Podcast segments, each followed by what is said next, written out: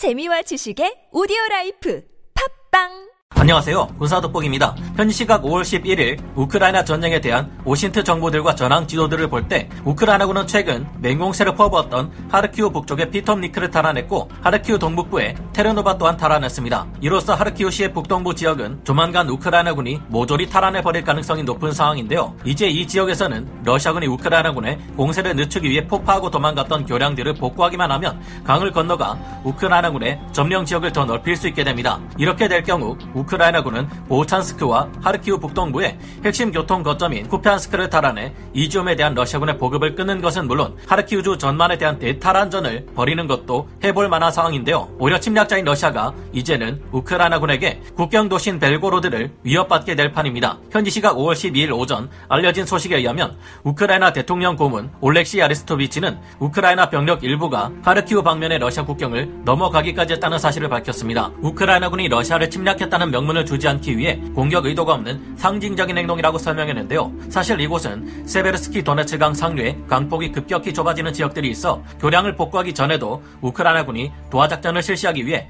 필요한 부교와 이를 호위할 전력만 있어도 강을 건널 수 있는 상황입니다. 이처럼 우크라이나군은 개전 초기 러시아군이 전방위적으로 침공을 가해온 것과는 달리 비교적 느리지만 반격을 통해 확실하게 점령 지역을 넓혀가고 있는데요. 현재 공세로 돌아선 우크라이나군이 개전 초기부터 지금까지 공세를 쏟아부어왔던 러시아군과 가장 다른 점은 뭔가에 쫓기듯 지나치게 공세를 서두르지 않는다는 점일 겁니다. 현재 하르키우 동북부와 북부 지역을 비롯해 많은 곳을 탈환하고 있는 우크라이나군은 점령지의 모든 도시와 정착촌을 확실히 정리하며 진지를 구축하면서 꼼꼼하게 진격하고 있는데요. 이렇게 하는 것이 답답하고 공세의 속도 또한 너무 느린 것 아닌가 생각할 수 있겠지만 지난달 5월 9일을 승전의 날이라 멋대로 정해놓고 준비도 되지 않은 병력을 밀어넣다가 지금의 사태에 이른 러시아군의 실책을 그대로 겪을 것이 아니라면 지금의 우크라이나 군 처럼 공세를 취하는 것이 정확한 판단일 겁니다. 우크라이나군이 점령한 지역이라 해도 혹시나 예상 못한 곳에서 튀어나올 수 있는 러시아군을 막기 위해서는 진지와 참호를 파고 그 안에서 보병 위주로 방어를 수행하고 전차 부대와 기계화 부대는 공세 작전에 투입하는 것이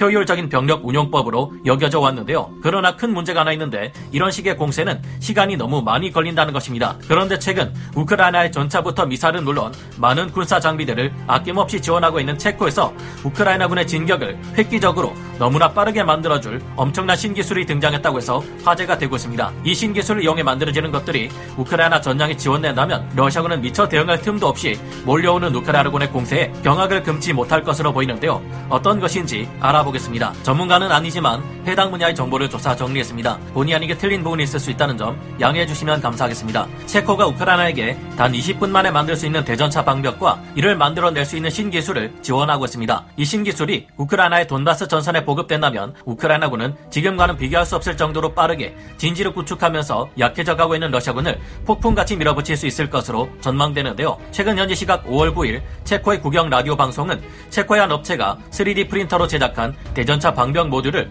우크라이나 현지에 지원하고 있다고 밝혔습니다. 이 업체는 자사가 개발해낸 특수 3D 프린터를 활용해 3D 프린팅된 강화 콘크리트 방벽을 모듈식으로 제작하고 있는데요. 우크라이나 정부와 체코 정부는 이 업체에게 의뢰해 우크라이나 보병들의 진지를 더욱 강하고 빠르게 구축할 수 있게 하고 있습니다. 3D 프린터를 통해 만들어진 이 독특한 모듈식 대전차 방벽은 다양한 재료를 배합해 여러 다양한 형태의 방벽을 만들어낼 수 있는데요. 이 3D 프린터가 있다면 우크라이나 전장에서도 단 20분 내에 한 개의 콘크리트 방벽 모듈을 만들어낼 수 있고 하루에 최대 30개까지 모듈식 방벽을 생산해내는 것이 가능하다고 합니다. 이는 그야말로 혁신이나 다름없는 속도인데요. 보통 전장에서 콘크리트 구조물로 진지를 구축하는 데는 약 한 달간의 시간이 걸리는 것으로 알려져 있습니다. 나무 합판 등을 이용해 거푸집을 만들고 그 안에 적절히 혼합된 콘크리트 재료를 타설한 다음 단단하게 굳을 때까지 약 한 달간의 양생 기간을 필요로 하기에 하루하루 1분 1초가 급한 전장에서는 답답하기 마련입니다. 그러나 20분 만에 한 개씩 뽑아내는 콘크리트 방벽으로 진지를 구축한다면 어떨까요? 이 3D 프린터로 뽑아낸 콘크리트 방벽 구조물도 완전히 굳어 경화되려면 약 20일의 기간이 소요되지만 제작된 직후라 해도 웬만한 소화기는 물론 폭발하는 수류탄의 파편 정도를 막아내는 것은 어렵지 않은 것으로 알려져 있는데 요. 있는데요. 20일이 지나 완전히 경화되면 이 방벽 구조물은 재블린과 같은 대전차 미사일의 위력은 물론 전차의 주포에서 쏘아대는 포탄을 맞아도 끄떡없을 만큼 엄청난 방어력을 가지고 있다고 합니다. 현재 탄도 연구소에서는 방탄 기능 테스트까지 마친 상태라고 합니다. 업체 측에서는 우선 미리 제작해 놓은 3D 프린팅 콘크리트 장벽 수십 개를 우크라이나에 먼저 지원하고 현장에서도 이 3D 프린팅 콘크리트 방벽을 뚝딱 만들어낼 수 있도록 20대 가량의 3D 프린터도 함께 보낼 예정이라고 하는데요. 이 장비는 전시에만 쓰이는 것이 아니라 전쟁이 끝난 이후에도 전투 과정에서 손상되고 파괴된 우크라이나의 마을과 가옥들을 재건하는 데 쓸 수 있다고 합니다. 콘크리트로 구성된 대전차 방벽을 전장에서 금세 만들어 방어 진지를 구축할 수 있다는 것은 전쟁을 수행하는 일선 병사들에게 있어 특히 기적으로 받아들여질 듯한데요. 그도 그럴 것이 급조된 참호와 방어 진지는 적의 앞에 차단선을 구축하고 적의 공세를 막아내는데 효율적인 역할을 하지만 그만큼 참호 안에서 싸우는 일선 병사들에게는 지옥이나 다름없는 상황이 펼쳐지기 때문입니다. 참호라는 것도 계획대로 잘 구축되기만 한다면 휴식을 취할 수 있는 휴게소나 병사들에게 먹을 만한 음식을 제공하는 야전 취사장, 참호와는 비교할 수 없는 쾌적한 환경의 수경지, 그리고 이런 시설들을 연결해주는 교통호 등을 모두 갖추게 되고 참호 안에 물이 고이지 않도록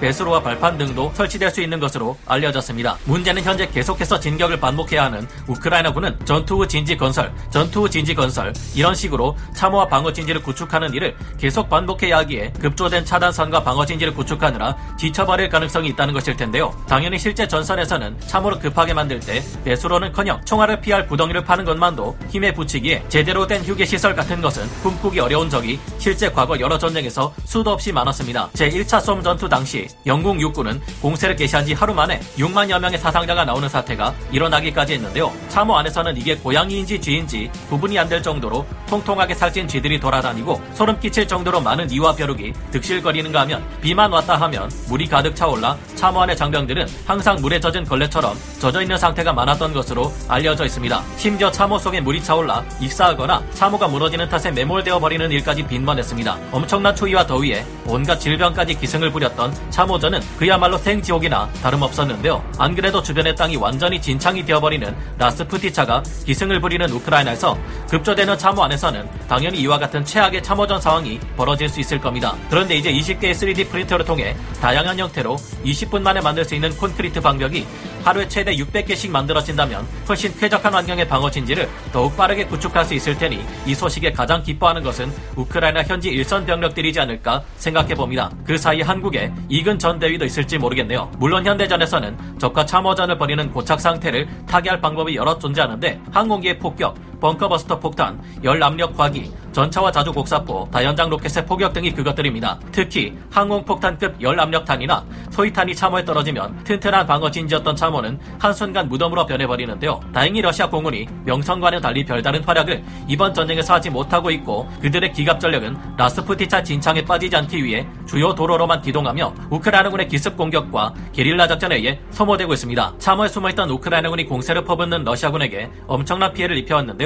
이제는 러시아군 또한 우크라이나군의 거센 반격이 시작되면서 이에 대응하기 위해 참호와 진지를 건설해야 할 겁니다. 그들이 허겁지겁 참호로 짓는 속도에 비해 우크라이나군이 참호로 짓는 속도는 3D 프린터 신기술의 도움으로 차원이 다르게 앞당겨졌으니 이를 이용하는 전선에서는 파죽지세와도 같은 우크라이나군의 진격을 볼 수 있을 듯합니다. 그런 만큼 이런 신기술의 지원이 우크라이나에 더욱 대규모로 이루어질 수 있기를 바라봅니다. 오늘 군사 돋보기 여기서 마치고요. 다음 시간에 다시 돌아오겠습니다. 감사합니다. 영상을 재밌게 보셨다면 구독, 좋아요, 알림 설정 부탁드리겠습니다.